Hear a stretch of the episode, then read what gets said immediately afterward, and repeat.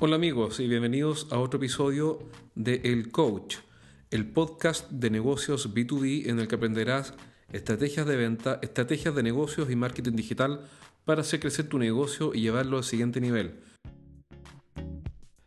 Soy Jorge Zamora y este es el episodio número 36. Los gerentes de empresas B2B visitan estrategiasdeventa.com y sacan ideas prácticas para llevar su negocio al siguiente nivel. Estrategias y tácticas de venta, marketing industrial, productividad gerencial y mucho más. Descarga todo el material gratuito que tenemos para ti. Ingresa hoy a estrategiasdeventa.com, el sitio web que tus competidores no quieren que conozcas.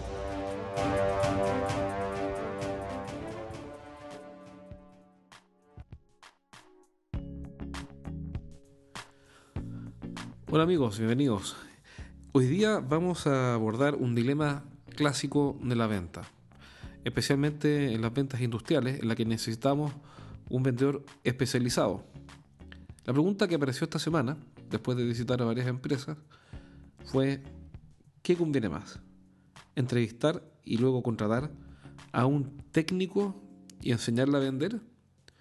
¿O contratar a un vendedor y enseñarle la parte técnica? ¿Qué es primero, el huevo o la gallina? Un técnico que le enseñamos a vender, un vendedor que le enseñamos la técnica. Fui donde una psicóloga que conozco mucho y a quien admiro por el trabajo que hace. Ella se llama Mirta País, de Gaudí Consultores, y parte de la conversación que tuve con ella fue respecto a este punto. Uno de mis clientes necesita ejecutivos de venta y, por supuesto, como nuestros clientes están en los negocios industriales, entonces es un técnico, es una venta técnica la que tenemos que hacer. Y la pregunta fue esa, ¿qué conviene más? Y la respuesta fue muy sencilla y me hizo mucho sentido. Me dijo, mira, la técnica básicamente la puede aprender cualquiera. Cualquier persona normal, tú le explicas y le enseñas cómo funcionan las máquinas o cómo funciona el proceso, el servicio, etcétera, y después de un tiempo va a poder venderlo. Lo realmente difícil de formar, lo que realmente cuesta que aprendan, es precisamente lo contrario, son las habilidades suaves, o las habilidades de relacionamiento. Por ejemplo, ya vimos en algunos episodios anteriores que la habilidad de escuchar es absolutamente determinante, es una habilidad que es predictora del resultado. Si uno quisiera saber cómo le va a ir a un vendedor, es muy simple, es cosa de acompañarlo a las entrevistas con sus clientes y ver si es que él habla más de lo que escucha, o al contrario, escucha más de lo que habla. Entonces, lo difícil de formar es precisamente, por ejemplo, la escucha o la empatía, que es ponerse en el lugar del otro, o la capacidad de investigar problemas con empatía, o, por ejemplo, la tolerancia a la frustración, porque por definición a un vendedor le dicen más veces no que sí, en general. Si un vendedor tiene un 20% de efectividad, entonces quiere decir que de 10 intentos, en 8 ocasiones le dicen no me interesa, no puedo, no quiero, no tengo plata. Y en 2 oportunidades le dicen sí, avancemos. Entonces, ¿qué es más difícil de formar? ¿La tolerancia a la frustración? ¿La orientación al logro? ¿La motivación? ¿O el conocimiento de un equipo? Naturalmente, que es mucho más difícil de formar toda esta área de habilidades blandas, sin duda.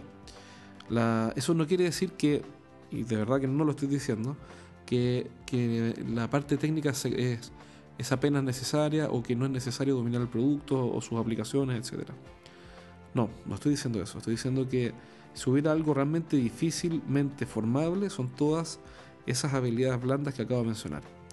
Y si hay algo que efectivamente sí podemos formar, es precisamente técnicas de venta o, por ejemplo, el aprendizaje de los productos, la venta técnica. Eso sí lo podemos formar. Entonces, ¿cuál es el problema que veo muy a menudo? Es que las empresas toman el atajo. Dicen, voy a contratar un vendedor, que en realidad no es un vendedor, voy a contratar un técnico y lo voy a mandar a vender. Le voy a decir, ¿sabe qué? Mire, yo sé que usted trabaja en operaciones hasta hace una semana, así que bueno, esta semana ahora usted va a vender. ¿Y por qué? Porque eso es más rápido, o puedo obtener tal vez resultados más rápidos que traer un vendedor de otra industria y enseñarle toda la técnica de este negocio. Y sí, es un camino y funciona, pero hay un problema. Y el problema es que los clientes no compran productos, compran soluciones. Y eso cambia todo. En una entrevista le preguntaron a Neil Rackham de Hardware Institute, que fue el pionero en la investigación de la venta consultiva Spin Selling. Recordemos que Neil Rackham lideró una investigación por más de 10 años en 13 países en la que observaron 35.000 casos de ejecutivos de venta, visitas en terreno, y concluyó que finalmente para vender tenemos que hacer preguntas y tener ciertas conductas alineadas con el ciclo compra. Bueno, en una entrevista un medio mexicano le preguntó, oiga, ¿cuál es la carrera que usted nos recomendaría para entrevistar y seleccionar y luego entrenar vendedores? Es decir, ¿cuál es la carrera ideal para poder contratar vendedores, ejecutivos de venta? Y la respuesta de Rackham fue muy inteligente. Le dijo, mire, no hay una carrera que uno pudiera decir es la receta segura para formar un ejecutivo de ventas. Pero si usted me obligara a indicar una, yo indicaría administración de empresas. ¿Por qué administración de empresas? Porque los clientes no compran equipos de respaldo de energía, compran continuidad operacional. Los clientes no compran, por ejemplo, cámaras de seguridad, compran protección. Entonces, cuando un cliente compra una nueva máquina o un nuevo sistema, lo que está comprando es una mayor productividad. Está comprando reducción de costos, está comprando aumento de ventas. Entonces, todos estos problemas que realmente están solucionando los clientes con productos requieren de una mirada y de una asesoría que tiene que ver con su negocio. Y esa mirada y esa asesoría, un estudiante, un egresado de administración de empresas tiene al menos las tiene más o menos presente, digamos. Fue formado por lo menos para entender que las empresas necesitan reducir su gasto para mejorar el resultado contable. En otras palabras, los profesionales de esa área al menos tienen los conocimientos básicos o vienen sensibilizados con los problemas empresariales que son, ya los conocemos, la productividad, las operaciones, los costos de fabricación, los costos de producción, los gastos de administración, el crecimiento del negocio, etc. Entonces, no es que haya una carrera, pero sí por lo menos hay un conjunto de conocimientos que facilitan el rol de investigador para resolver problemas y no vender productos. ¿Quiere decir eso que un técnico no va a ser capaz de asesorar correctamente al cliente? No, no estoy diciendo eso. Estoy diciendo que el técnico va a tener que desaprender y dejar de pensar como técnico y comenzar a pensar como consultor, como asesor, para poder asumir ese rol de asesor, de configurador, que ayuda a su cliente con las soluciones y productos que éste tiene para ofrecer. Y ese proceso de desaprendizaje, de abandonar las viejas prácticas, de enfocarse en la tuerca, en el cable, en la prestación, en la función, en el producto mismo, es una barrera, es un desafío muy exigente y que no todos ciertamente pueden pasar. Es común encontrar técnicos, vendedores técnicos, en vez de asesorando, enseñando la técnica a sus clientes. Y no olvidemos que los clientes siempre se preguntan, ¿qué hay ahí para mí? ¿Qué encuentro yo aquí? Y lo que ellos necesitan es alguien que les resuelva sus problemas y los ayude a resolverlos de mejor manera. Por ende, mi sugerencia es buscar a alguien que tenga habilidades de empatía, habilidades de escucha, habilidades de pregunta, habilidades de investigación, además conocimientos de administración, conocimientos del mundo empresarial, conocimientos del mundo de las empresas, y a esa persona le enseñaría toda la técnica necesaria para que pueda asesorar correctamente en el negocio y con el producto a su cliente. Una objeción común, naturalmente, es que esto toma tiempo.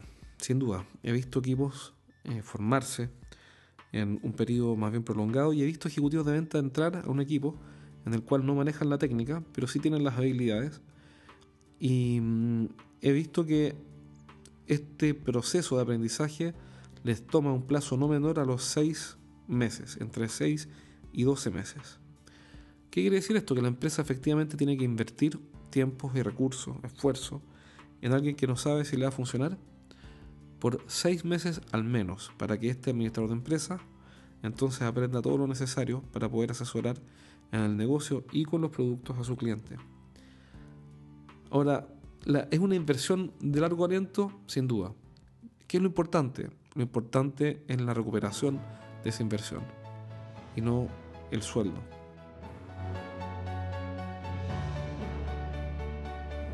Bueno, amigos, espero que este programa haya sido de utilidad, que hayan aprendido o al menos sacado ideas de este punto sobre qué conviene más entrevistar y contratar para nuestra empresa a un técnico y enseñarle a vender, o a un vendedor y enseñarle la técnica. El dilema del huevo y la gallina, pero en las ventas industriales. Recuerden que pueden descargar un montón de contenido gratuito de estrategiasdeventa.com, y está mi libro también, Los 7 pecados de los ejecutivos de venta, cómo vender más dejando de cometer errores. Ese libro está disponible a la venta en estrategiasdeventa.com/libros, estrategiasdeventa.com/libros, o entra directamente a estrategiasdeventa.com, búscalo y lo vas a encontrar con facilidad. Si tienes alguna pregunta, alguna duda o quieres abordar algún tema en la próxima entrevista o en el próximo capítulo que hagamos, envíame un correo a jorge@estrategiasdeventa.com y me comprometo a responderlo. También déjanos un review en iTunes. Sencillamente tienes que buscar en tu teléfono, si usas iTunes va a ser fácil, es solo buscar en la lupa de búsqueda, pones el coach y va a aparecer mi podcast, pones reseña, la agregas, enviar y ya está. Y con eso vas a ayudarme a que cada vez más gente escuche estos programas y podamos ayudarlos. Soy Jorge Zamora, este fue el episodio 36 y espero tenerte de vuelta pronto en un próximo programa.